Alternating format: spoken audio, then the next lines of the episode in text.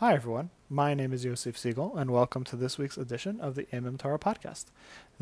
As we've as we've mentioned the past few weeks, uh, since the eighth day of Pesach fell out on Shabbos, uh, Eretz Yisrael and Chutz La'aretz have been laning different parshios for the past several weeks, and will continue to do so for another few weeks. So, in the meantime, uh, we are putting out two different Divrei Torah and podcasts each week. One for the people of Eretz Yisrael, and one for uh, the people of Chutz La'aretz.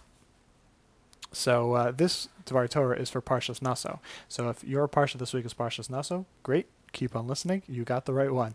Uh, but if you're laning a different Parsha this week, uh, check uh, your email inbox. You should have another email uh, with another link to your Parshas podcast. But in the meantime, this is the Dvar Torah for Parshas Naso, and let's get right into it.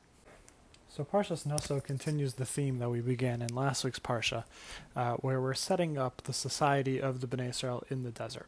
So while last week th- we talked about their order of encampment and who camped where on which side with the Mishkan in the middle, uh, this week we move on to the actual consecration of the Mishkan, which was the literal and figurative center of Jewish life in the desert. Literal in the sense that everyone camped around it, and figurative uh, in the sense that the Mishkan uh, was the home of the Shekhinah in this world, and of course that is the center of Jewish life.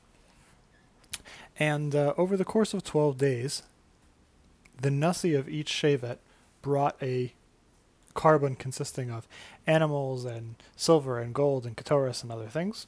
And with this, the Mishkan was consecrated and was open for business. Now, right before this parsha of the Karbanos of the Nasiim, the Torah writes one of the most famous brachos in all of Judaism, Birkas Kohanim, which is a series of three blessings, three different psukim given uh, by the Kohanim, especially for the Kohanim to give over to the Bnei Israel. and the brachos go as follows, and I'll give the English translation, which of so these uh, psukim are in Perek Vav, Pasach of Dalach of Hey, and Chaf Vav uh, in this week's parsha, and each line is its own pasuk. So the first bracha is Yivarecha Hashem v'yishmerecha. Hashem should bless you and watch over you. Ya'ar Hashem panav elecha. Hashem should uh, shine his face towards you, vichuneka, and give you chain, give you, show you favor. And the last bracha is Hashem panavelecha. Hashem should raise his face towards you, v'yasem lecha shalom, and place uh, on you peace, grant you peace. And as I said, these are uh, perhaps uh, the most special, and if not the most special, one of the most special brachos that we have in Yiddishkeit.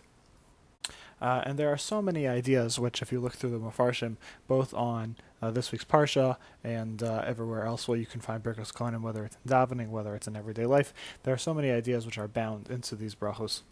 And I just want to mention two of these ideas, uh, which are brought by the Kli Yakar. The first one is he shows how each bracha is really Hashem raising us onto a, a even closer level uh, to Him. How does that work? So he says, look at the first bracha. The first bracha says, Yivracha Hashem v'yishmerecha. Hashem is going to bless you and He's going to watch over you. Any sworn protector will watch over his charge. Now, it's obviously uh, already a very special level. Hashem is, is committing to be that protector, but that's a certain darga. Now we go on to the next bracha. Yis uh, Ya'er Hashem panav elecha right? Hashem will shine his face towards you, right? Meaning that not only will you have that protection of Hashem, but now you have that face to face connection, which is a, another level up. Um, as we explain uh, when we talk about the face to face relationship that Hashem had with Moshe that was special that no one else had. The only people who have special face to face relationships are people who actually care about each other. So it's an extra level of care uh, that Hashem is showing us. And finally, in the last pasuk, Yisa Hashem panav elecha v'yasem lecha shalom. Right, that Hashem, Yisa Hashem, Hashem will lift up his face, panav his face elecha towards you, meaning that he is looking up towards us, towards the Bnei Israel. So he is holding us above even himself. Right, that he's holding us above himself, that he has to look up to us metaphorically, and dedicates himself to our well-being. So we see how each uh, pasuk, each bracha, uh, brings us on on a higher and higher level of closeness to Hashem, which is a really great idea. Now the second idea, Kli Yakar asked the question: How come the story of the Karbonos of the Nasiim is immediately following these brachos. What is the significance of that?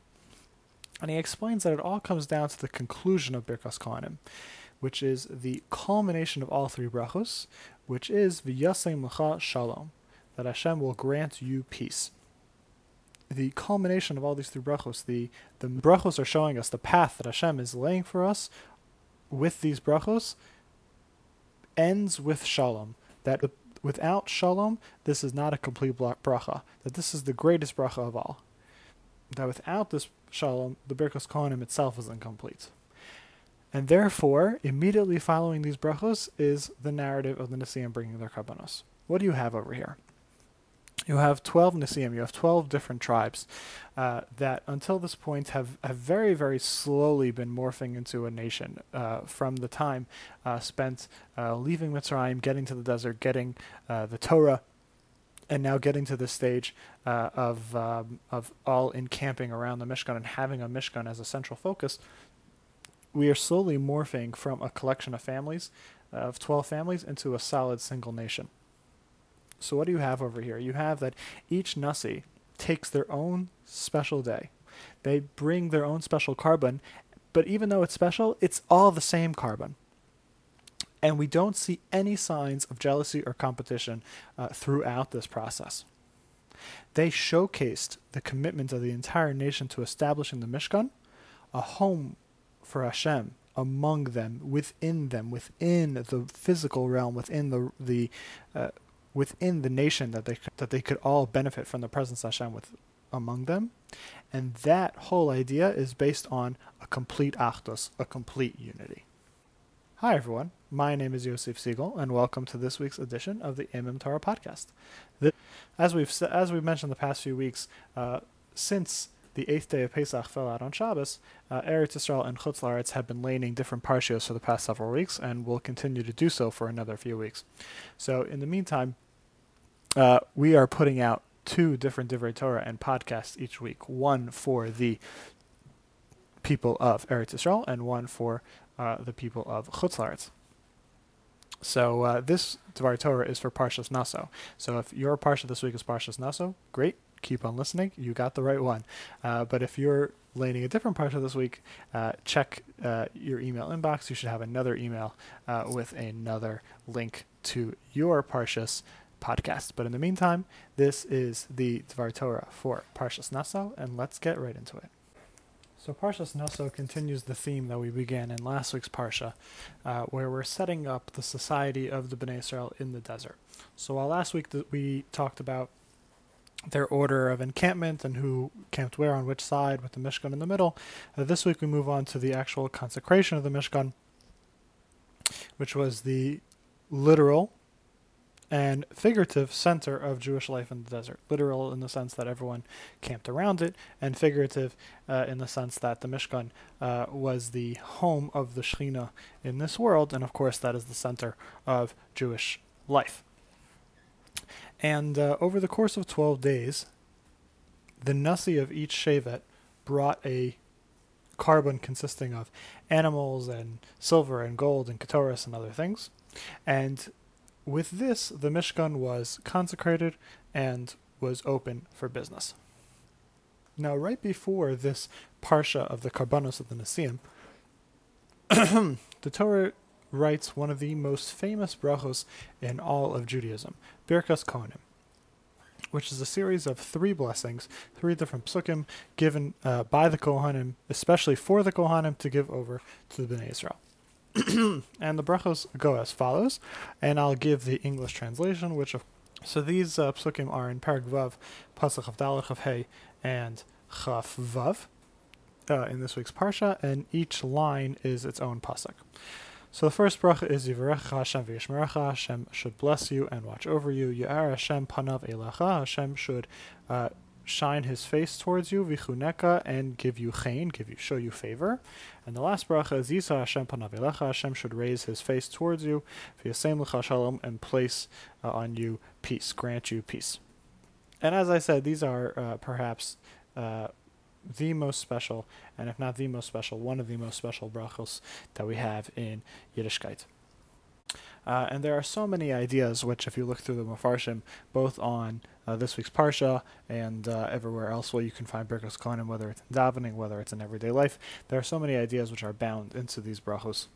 And I just want to mention two of these ideas, uh, which are brought by the Kli Yakar.